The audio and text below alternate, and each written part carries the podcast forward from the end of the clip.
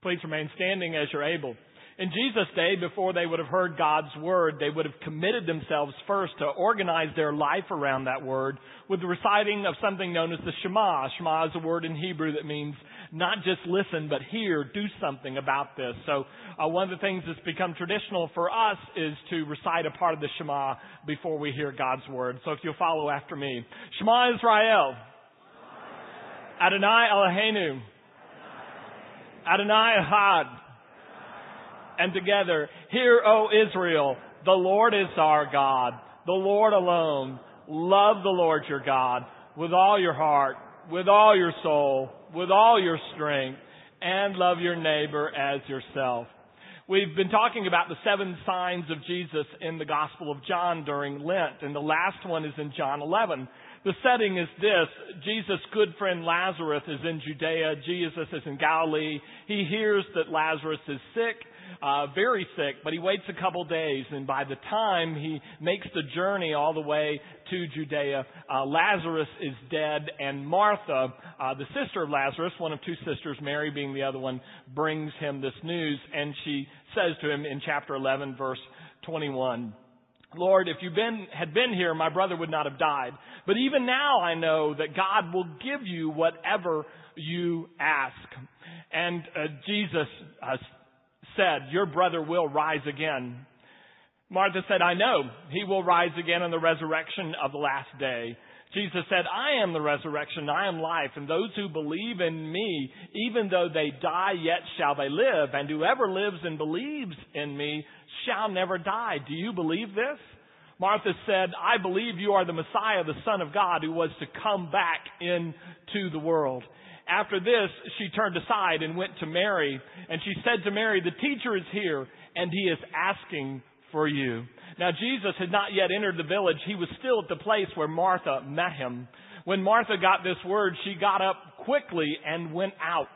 Those who were with Mary comforting her got up and followed her, supposing that she had gone to the tomb to mourn. When Mary saw Jesus, she said, Lord, if you'd been here, my brother would not have died. And Jesus saw her weeping and saw those who were with her weeping, and he was deeply moved and troubled. And he said, where have you laid him? Come and see, they replied. And Jesus wept. And the Jews said, see how much he must have loved him. But others said, he opened the eyes of the blind. Couldn't he have prevented him from dying?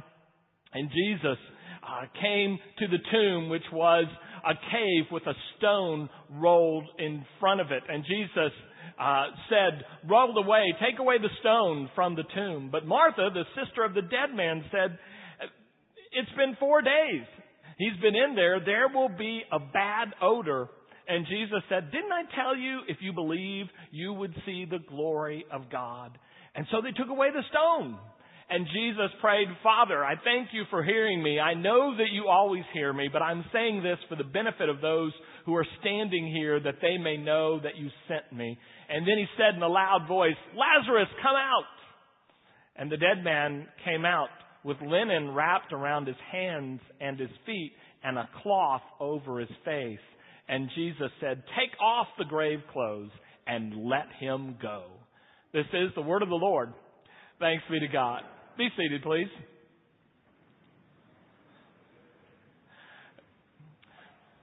Some of you know that I try to make an effort each week to memorize the scriptures that I'm going to use on Sunday morning. And I just want you to know it's really not that hard to memorize scripture. And to show you that, we're going to do it this morning. I'm going to teach you an entire verse of scripture. And if you pay attention to me, I know that you can memorize it. All right, so are you ready? It's not the 8 o'clock service. I know you can do it. Okay, here it is. An entire verse of scripture. Jesus wept. All right, you got that? Perfect. You're on your way. You know, if you were going to memorize any verse of Bible, this would be a good one. Because in all the Gospels, Matthew, Mark, Luke, and John, we're only told that Jesus wept 2 times. Once in the Gospel of Luke, when he was coming into Jerusalem, and he knew that one day they would rebel against the Romans and would be squashed, and he cried about that. And then this time he cries at the death of Lazarus. So since he only does it two times, scholars debate about why is Jesus crying here, since we rarely see him cry at all. And there are a number of theories. I thought I'd rattle a few off for you, see if you liked any of them. The first one is this, that he's crying because he's sad that Lazarus is dead. And I suppose that's possible, except in a part of the scripture I didn't save for you, Jesus had said, our friend Lazarus is asleep and I'm going to go wake him up. Jesus knows what's going to happen. Some people say he's crying because Mary and Martha are crying, and they're sad, and he hates to see them sad. And I'm sure there's truth in that because they're all such close friends. Some say that Jesus cries because he's in the presence of death. And as Debbie told the children, Jesus said, I've come that you may have life and have it in abundance.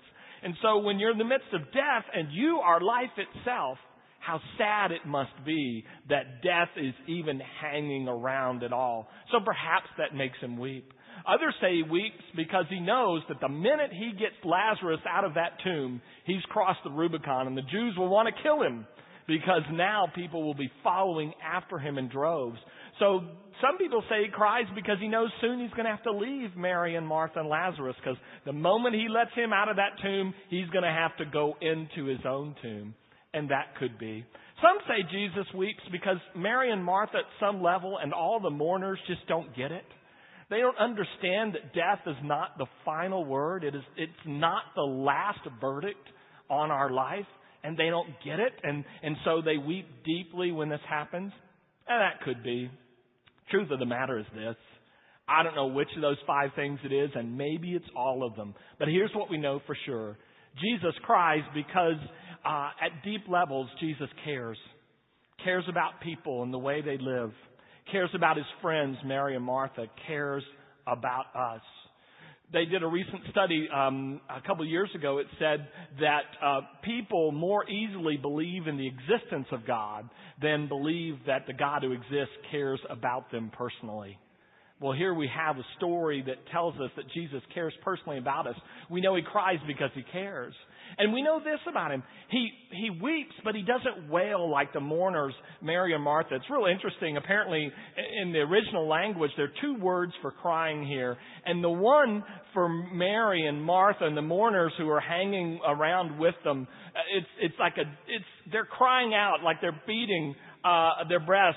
They're moaning and groaning at how terrible this is that Lazarus has died.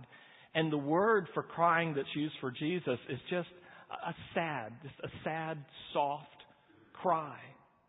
And so one of the things that's possible is that a way to describe Mary and Martha is that they cry as people who have not a whole lot of hope. They cry as people who think this person has died and it's pretty much the end of their relationship. And Jesus, however, cries as one who knows there's more to the story. Mary and Martha and the mourners cry a cry of despair. Jesus cries the cry of a temporary setback. Paul put it this way to the Thessalonians about 20 years after this event. He says, brothers and sisters, I do not want you to be uninformed about those who die, because I don't want you to grieve as people who do not have hope.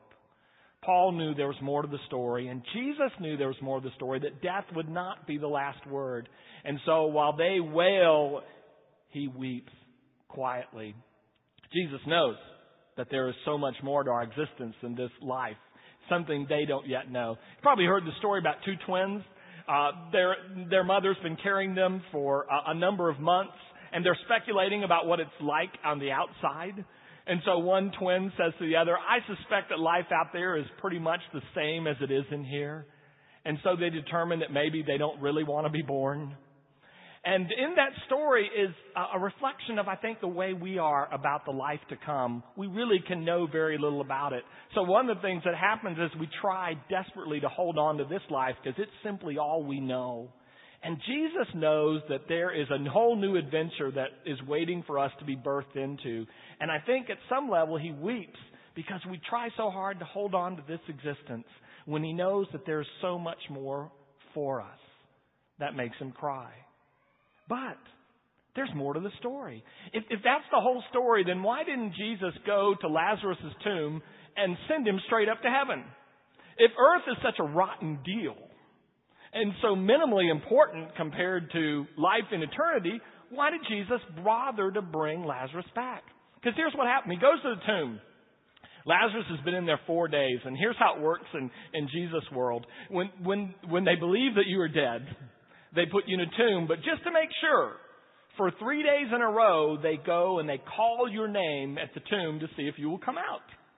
Because if you're still alive, hopefully, you'll come out. And that's why Jesus is in the tomb 3 days, because after 3 days, you're considered legally dead in Jesus' world. And so for 3 days, nothing happened. Lazarus didn't come out. So on the fourth day, they roll the stone in the entrance and say, well, he's dead. It's done. And Jesus comes, and in a loud voice, he says, Lazarus, come out. And after the stone has been removed, Lazarus comes out. Now, my question is this. If the life on earth is so insignificant that we lead compared to heaven, why does Lazarus have to hang around here any longer? Here's what I'm thinking. I'm thinking that most of our existence is on the other side. Most of our existence is in eternity. But that Jesus knows that our existence here on earth is also very important to him as well. And he believes that the resurrection doesn't only have to do with the life to come, but that the resurrection makes a difference in our life even here today. If not, why would he have bothered to have Lazarus live again on this earth? In this existence, Jesus is saying that resurrection is not just for some future life, but resurrection makes a difference in our life today. Because imagine, we're told by the Bible that once Lazarus rose from the dead, the Jews wanted to kill him because he's a constant reminder of the power of Jesus. But can you imagine what his response to them probably was? Go ahead, I've been there. Been there, done that. Try it. I mean, there is a freedom, I suspect, and a power in his life because of the resurrection that wasn't there before. And my question for all of us is, do we experience that freedom and power in our life? Are we imprisoned by fears and guilt and brokenness? Or do we live fearlessly and hopefully in our life? Which is it? Does the resurrection make any difference for us today? I read about a town that had, kind of like our town, had a big passion display on Good Friday. And so this town, everybody turned out for it. And the guy that's playing Jesus is kind of a big guy, kind of a gruff guy, a surprising choice for Jesus, you know, the way we usually picture Jesus. But he's doing it, and he's dragging his cross through the town, and people are yelling at him. And one guy's particularly into it, and he gets into the face of the guy playing Jesus and spits right on his face. Jesus stops carrying the cross, turns around, looks at him, and points and says, I'll be back for you after the resurrection. There's a sense in which I don't think Jesus would do that.